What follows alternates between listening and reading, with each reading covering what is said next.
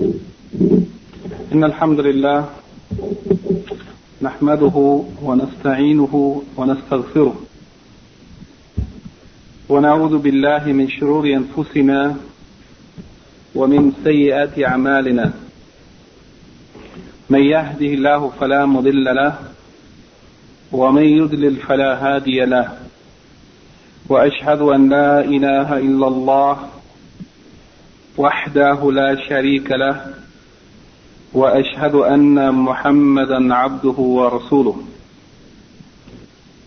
verily the praise belongs to allah we praise him seek his assistance and forgiveness and we seek refuge in allah from the evil of ourselves and the evil consequences of our deeds whoever allah guides there's no one that can lead him astray and whoever allah leads astray there's no one that can guide him I bear witness that nothing deserves to be worshipped except Allah alone and that He has no partners or associates. And I bear witness that Muhammad sallallahu alayhi wasallam is His slave servant and His messenger. We'd like to begin this evening in this, the fifth or sixth now series of lectures based upon the explanation or the sharh of Kitab al-Tawheed الذي هو حق الله على العبيد. And the explanation that we have been following is Al-Jadid. Al-Jadid في شرح كتاب التوحيد by Sheikh Muhammad Al-Qara'awi حفظه الله. May Allah protect and preserve him. And of course the original book, Kitab al-Tawheed, is by Imam Muhammad ibn Abdul Wahhab ibn Sulaiman al-Tamimi al-Najdi rahimahullah. Uh, in the previous sessions, we mentioned and we discussed the chapters dealing with the obligation of a tawheed and the virtue or merits of a tawheed and what a tawheed removes or the sins that it removes. And we also talked about the high level of those who fully implement or establish the tawheed in their lives. As Imam Muhammad ibn Abdul Wahhab said, من حقق التوحيد يعني the one who removes from his life anything that corrupts or in any way takes away from the perfection of the establishment of Tawheed. That is all types of shirk, as well as innovation, and as well as any acts of disobedience or sinful acts. Whoever achieves this level of Tawheed, then they would enter paradise without accounting and without punishment. And likewise, after mentioning these chapters showing the importance of Tawheed, and the high status of the people of Tawheed and the rewards of Tawheed, Al-Imam Muhammad ibn Abdul Wahhab rahimahullah mentioned the last chapter which we discussed, Al-Khawf min al-Shirk, yani the opposite of Tawheed and the reasons why a Muslim should fear a shirk, the danger of shirk and how it destroys everything and whoever dies having practiced shirk, that is major shirk, and not having repented from it, then they would be denied the paradise. And they would be of necessity entering the hellfire eternally. Here, after mentioning these chapters, and Imam Muhammad ibn Abdul Wahhab rahimahullah brings the chapter Bab Ad-Du'a إلى شهادة أن لا إله إلا الله. And after mentioning the levels that a Muslim should attempt to realize and achieve in his life in relation to Tawheed and being far removed or distant from a shirk, then he mentions the one who knows the importance of Tawheed and the danger of shirk, then it's also obligatory on them to call others to it. It's not sufficient that we try to achieve the perfection of Tawheed in our lives. But also we have to call others to it. And this is the way of the prophets and messengers of the past, that they achieved the high level of a tawheed and then they called other people to it. And likewise, in this chapter, we will see how, with just a few evidences from the Quran and Sunnah of the Prophet ﷺ, the Imam makes it very clear of the obligation and importance and need of the call or the invitation, calling others to the testimony of La ilaha illallah. So he begins with the saying of Allah subhanahu wa ta'ala in Surah Yusuf, chapter 12, verse 108. قُلْ هَذِهِ سَبِيلِي Allah subhanahu wa ta'ala orders the Prophet sallallahu alaihi wasallam to say, قُلْ هَذِهِ سَبِيلِي Say to the people, this is my way.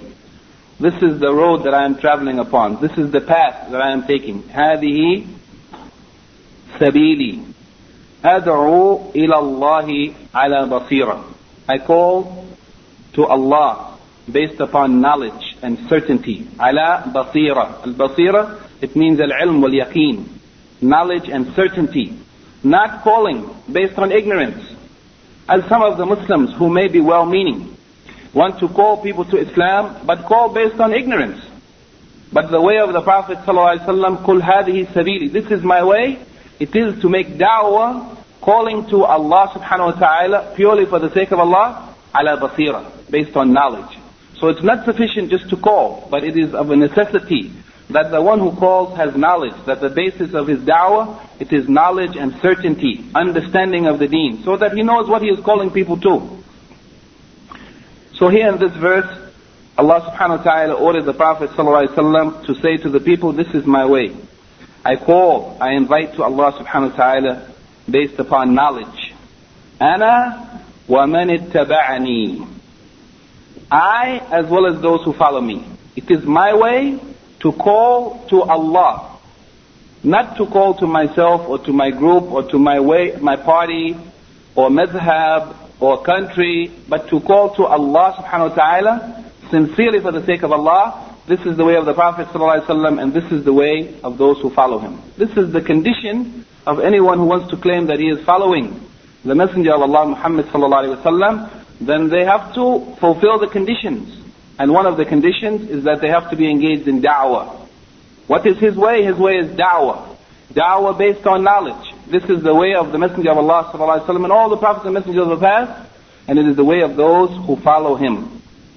وسبحان الله وما أنا من المشركين وسبحان الله سبحان الله it is an expression in Arabic language its meaning is a declaration the declaration of the perfection of Allah subhanahu wa ta'ala and the glorification of Allah subhanahu wa ta'ala and the negation the negation of any imperfection for Allah, any shortcoming for Allah, and the negation of whatever has been falsely attributed to Him by the people of deviation.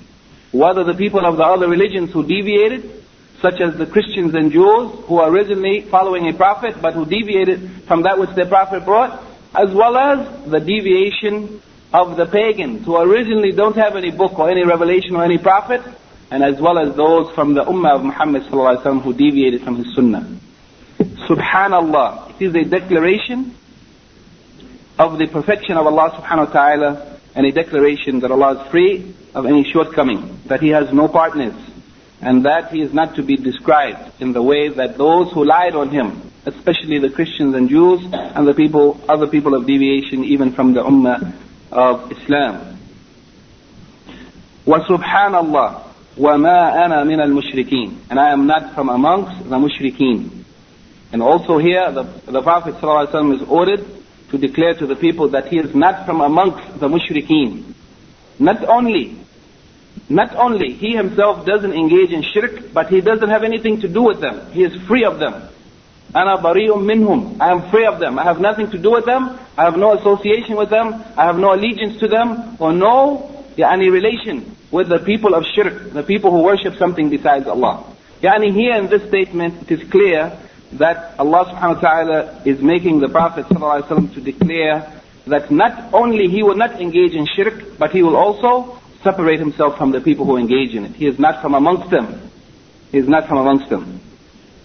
So today, inshallah, as we did last week, we will follow the sharh or the explanation of Sheikh Al-Qara'awi, Hafidahullah.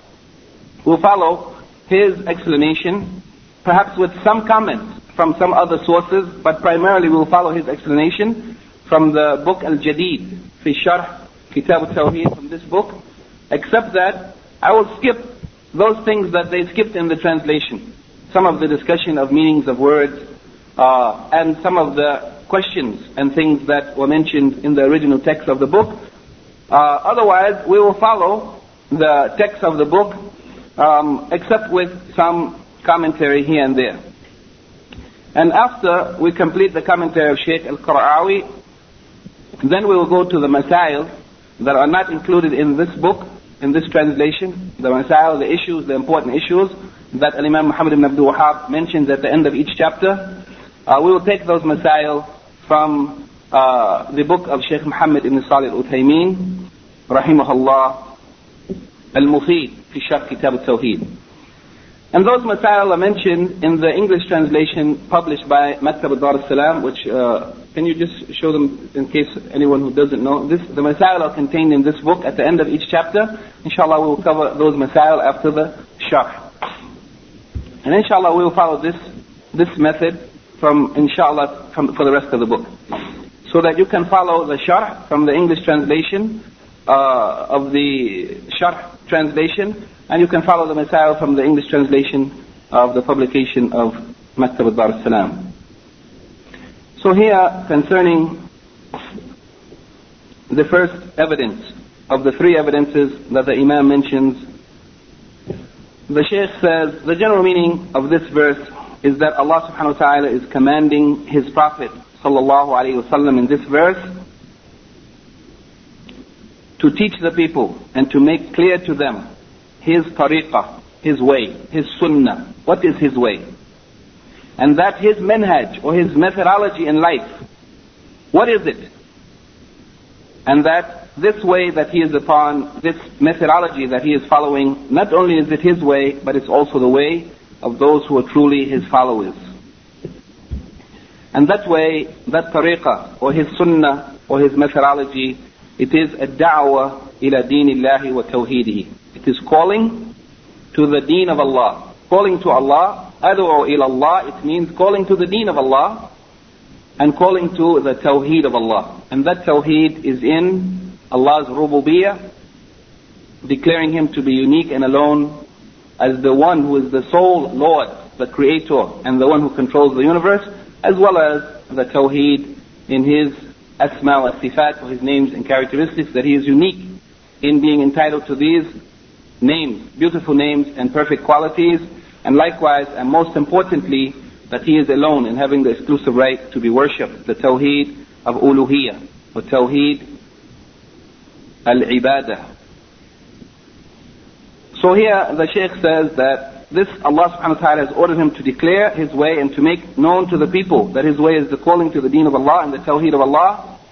And that in this call he is moving or calling based upon knowledge, ilm, and burhan, proofs, certainty, evidences, whether legal evidences from the Quran and Sunnah, as well as rational evidences that prove the correctness of this call.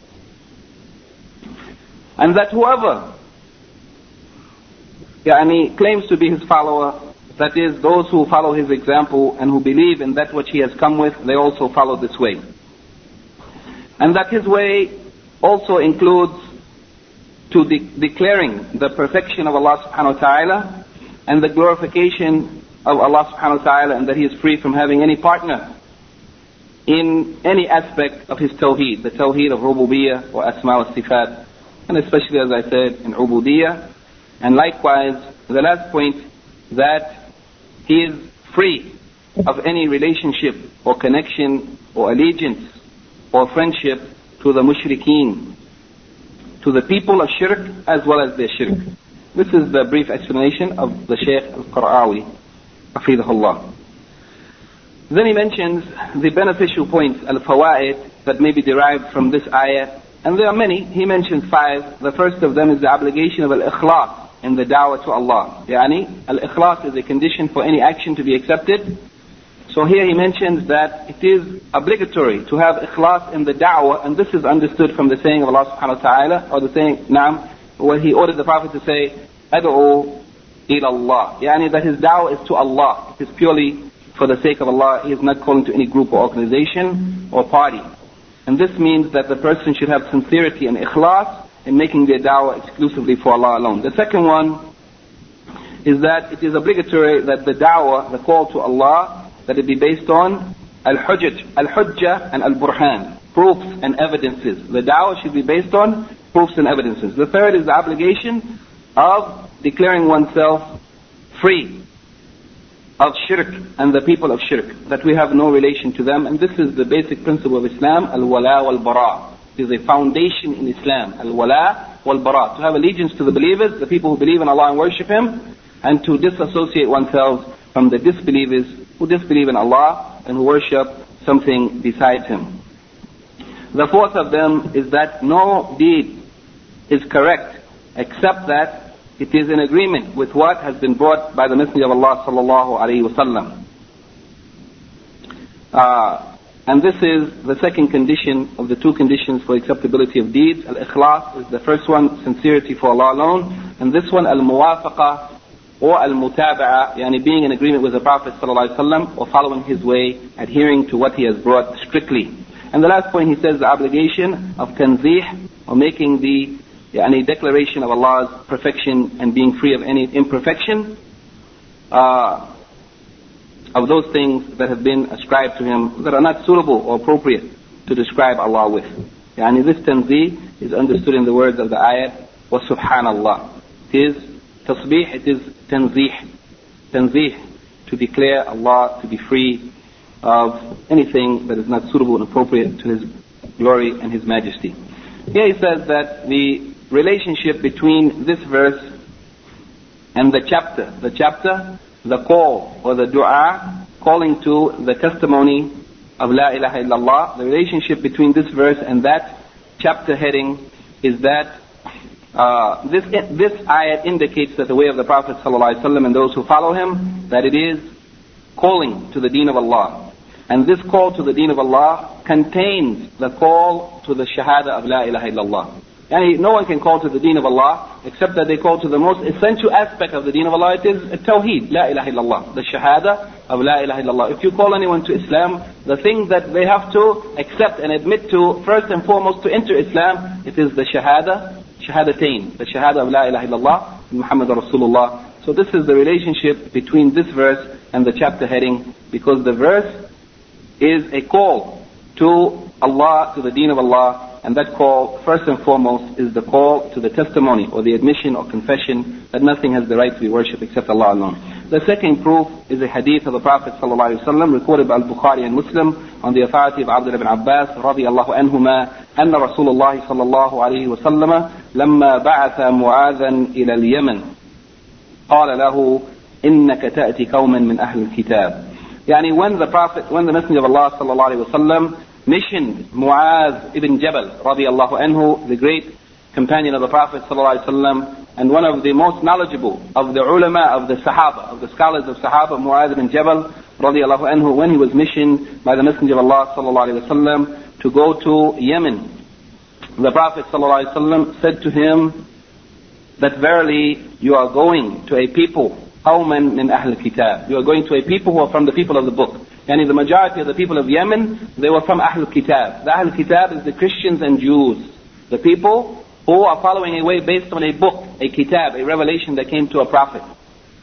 The, the majority of the people in Yemen, they were from the Christians or Jews. So he said, you are going to a people from the Ahlul Kitab. فَلْيَكُنْ أَوَّلَ مَا تَدْعُوهُمْ إِلَيْهِ شَهَادَةً أَنْ لَا إِلَهَ إِلَّا اللَّهِ Therefore, since they are from the people of the book, let the first thing, or make the first thing, it is a command, yakun.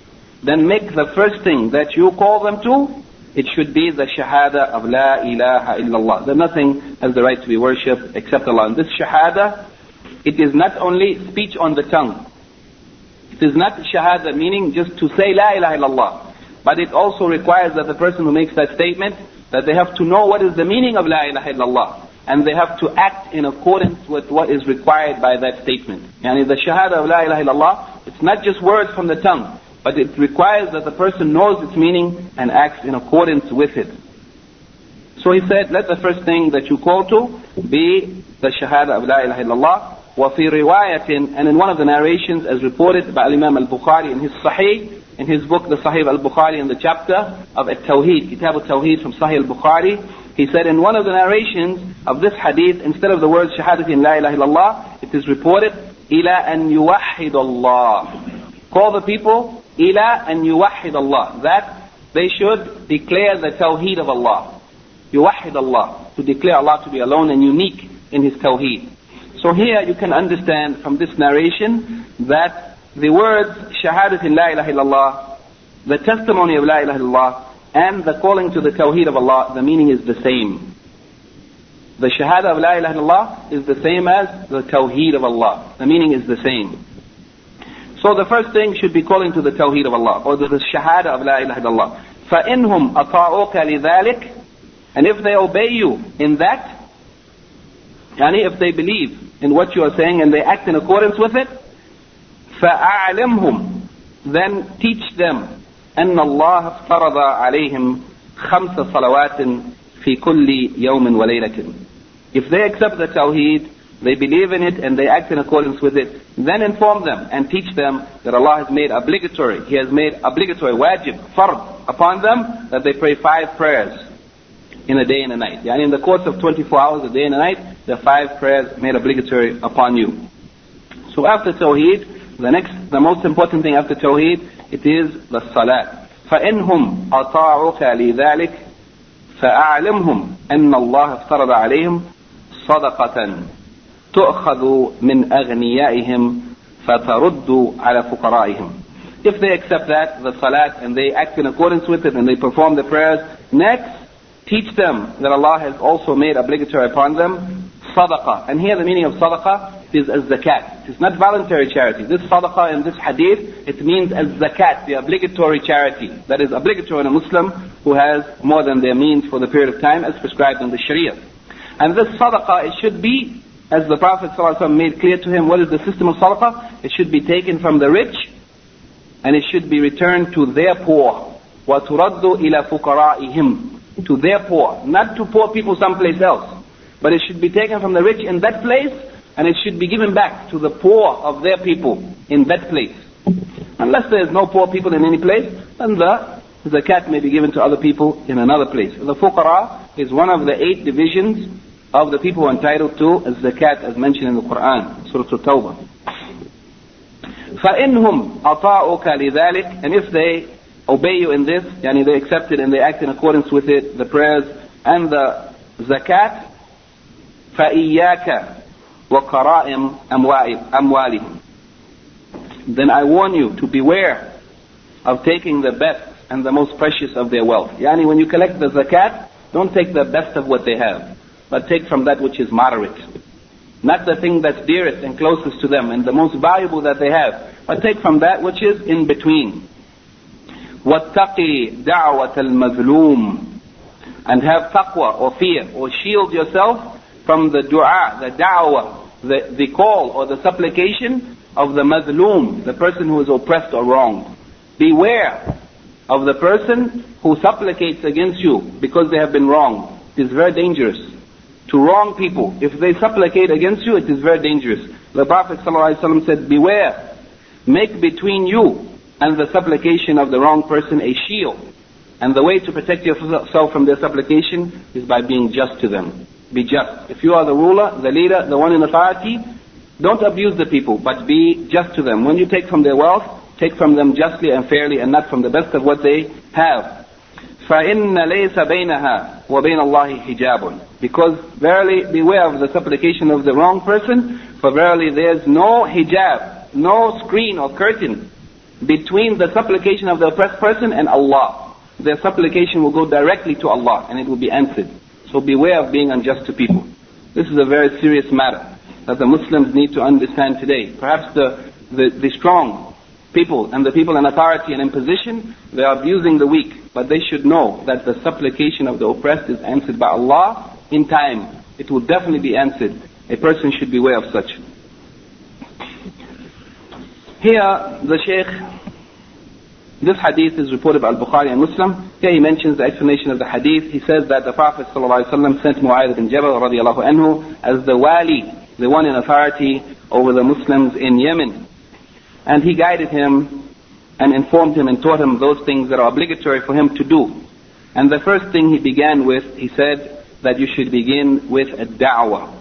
The first thing that you should begin with is the calling to the tawheed of Allah subhanahu wa ta'ala, declaring Allah to be unique and alone to the, in the exclusive right of worship.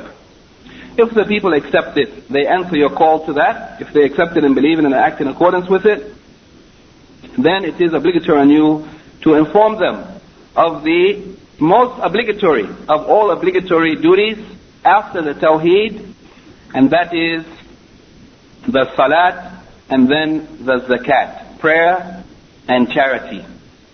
Yani these are the most important things. After the Tawheed, the Shahadatain, it is the actions, the performance of prayer and zakat. And if they obey your command in this matter, then it is upon you to beware and to be careful that you don't uh, deviate from justice and that you don't cause any harm to them by taking the best of their wealth. Because verily, this is zulm, injustice, to take the best of their wealth. And this is one of the things that it will move the people and excite them and anger them, and they will supplicate against you. And the supplication of the oppressed or wrong person is not rejected. It is not rejected by Allah subhanahu wa ta'ala, He will answer it. From this hadith, the Shaykh mentions a number of points. Many of them are related to the rules and regulations and points of zakat. Anyway, we will mention them quickly. The first, before he reads the zakat, he mentions the first of the fawaid, or points of benefit, of 13 points that he mentions here.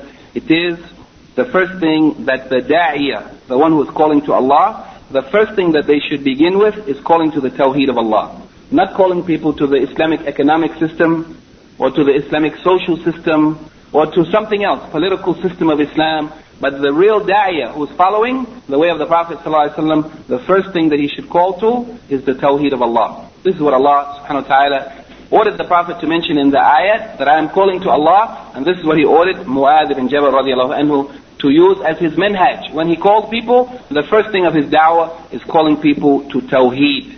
Not as the people are doing today, calling to everything else about the perfection of Islam in politics or in, in economics or in whatever, but actually the methodology of the Prophet ﷺ is da'wah. It is calling to tawheed, first and foremost. The second point, which is also of equal importance, it is a tadarruj fi da'wah. That we should make our da'wah in degrees. Not attack the people with everything at once, but little by little, little by little, in degrees. So that the people can take it little by little, step by step.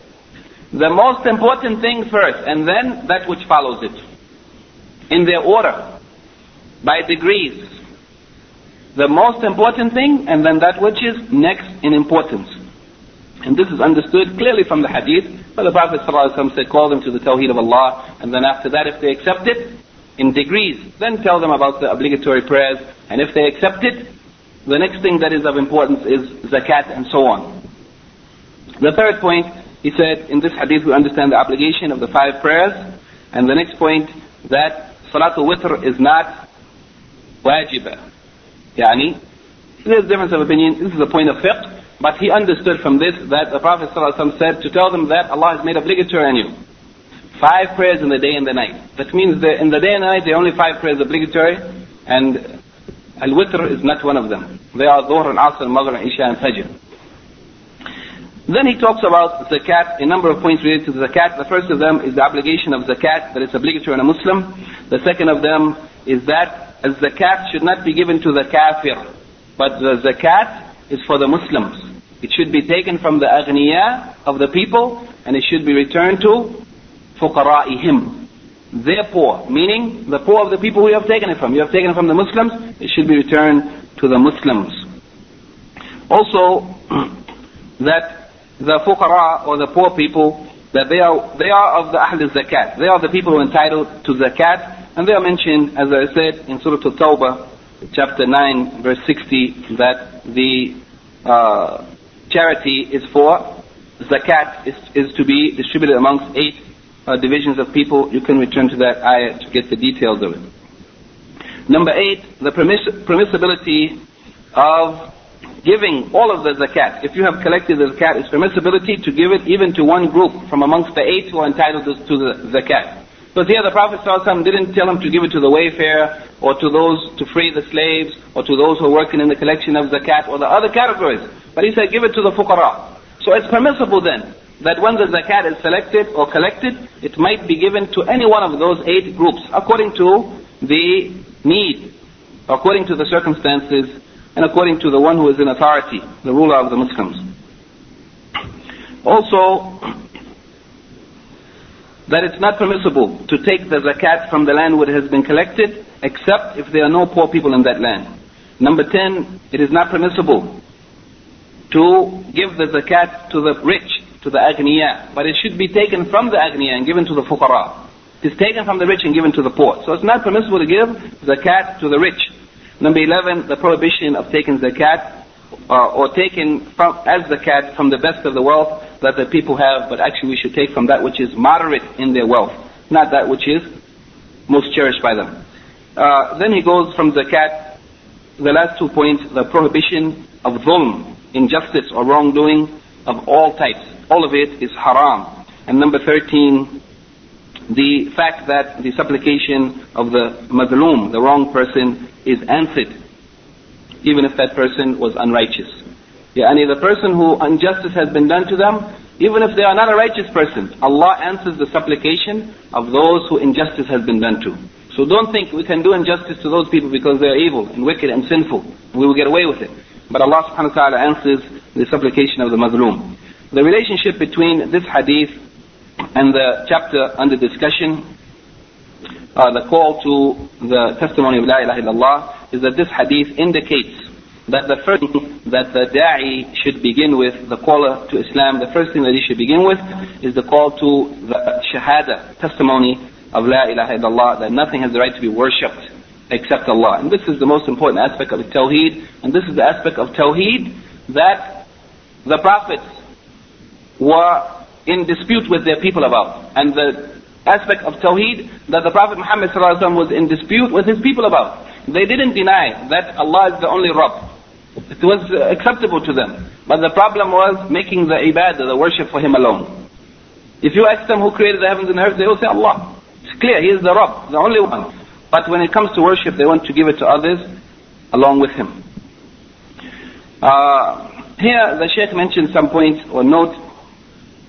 He said that in this hadith, siyam and hajj, fasting and hajj have not been mentioned, along, even though that they are from the arkan of Islam, the five pillars of Islam. And he said that there are many answers or explanations for this point. The clearest of them is that the Prophet ﷺ ordered him uh, to call the people to that which was obligatory at that time. And that which was obligatory on the people at that time, and that is Tawheed, the oneness of the, the uh, uniqueness of Allah subhanahu wa ta'ala, the messengership of the Prophet ﷺ, and prayers and charity. These things have been made obligatory from the beginning of Islam. As for the fasting and Hajj, it had, its time had not yet come. Therefore, it wasn't necessary to call the people to that. Uh, since the since Mu'adh had been sent in the month of Rabi al-Awwal, neither Hajj nor fasting time had come yet. Therefore, they were not mentioned. This is the explanation of the Shaykh. And then he says the second point that in this hadith there is a mention of protecting oneself or making a shield or screen for oneself from the supplication of the wrong person. Because there's nothing between that person's supplication and Allah subhanahu wa ta'ala. There's no screen or curtain between them.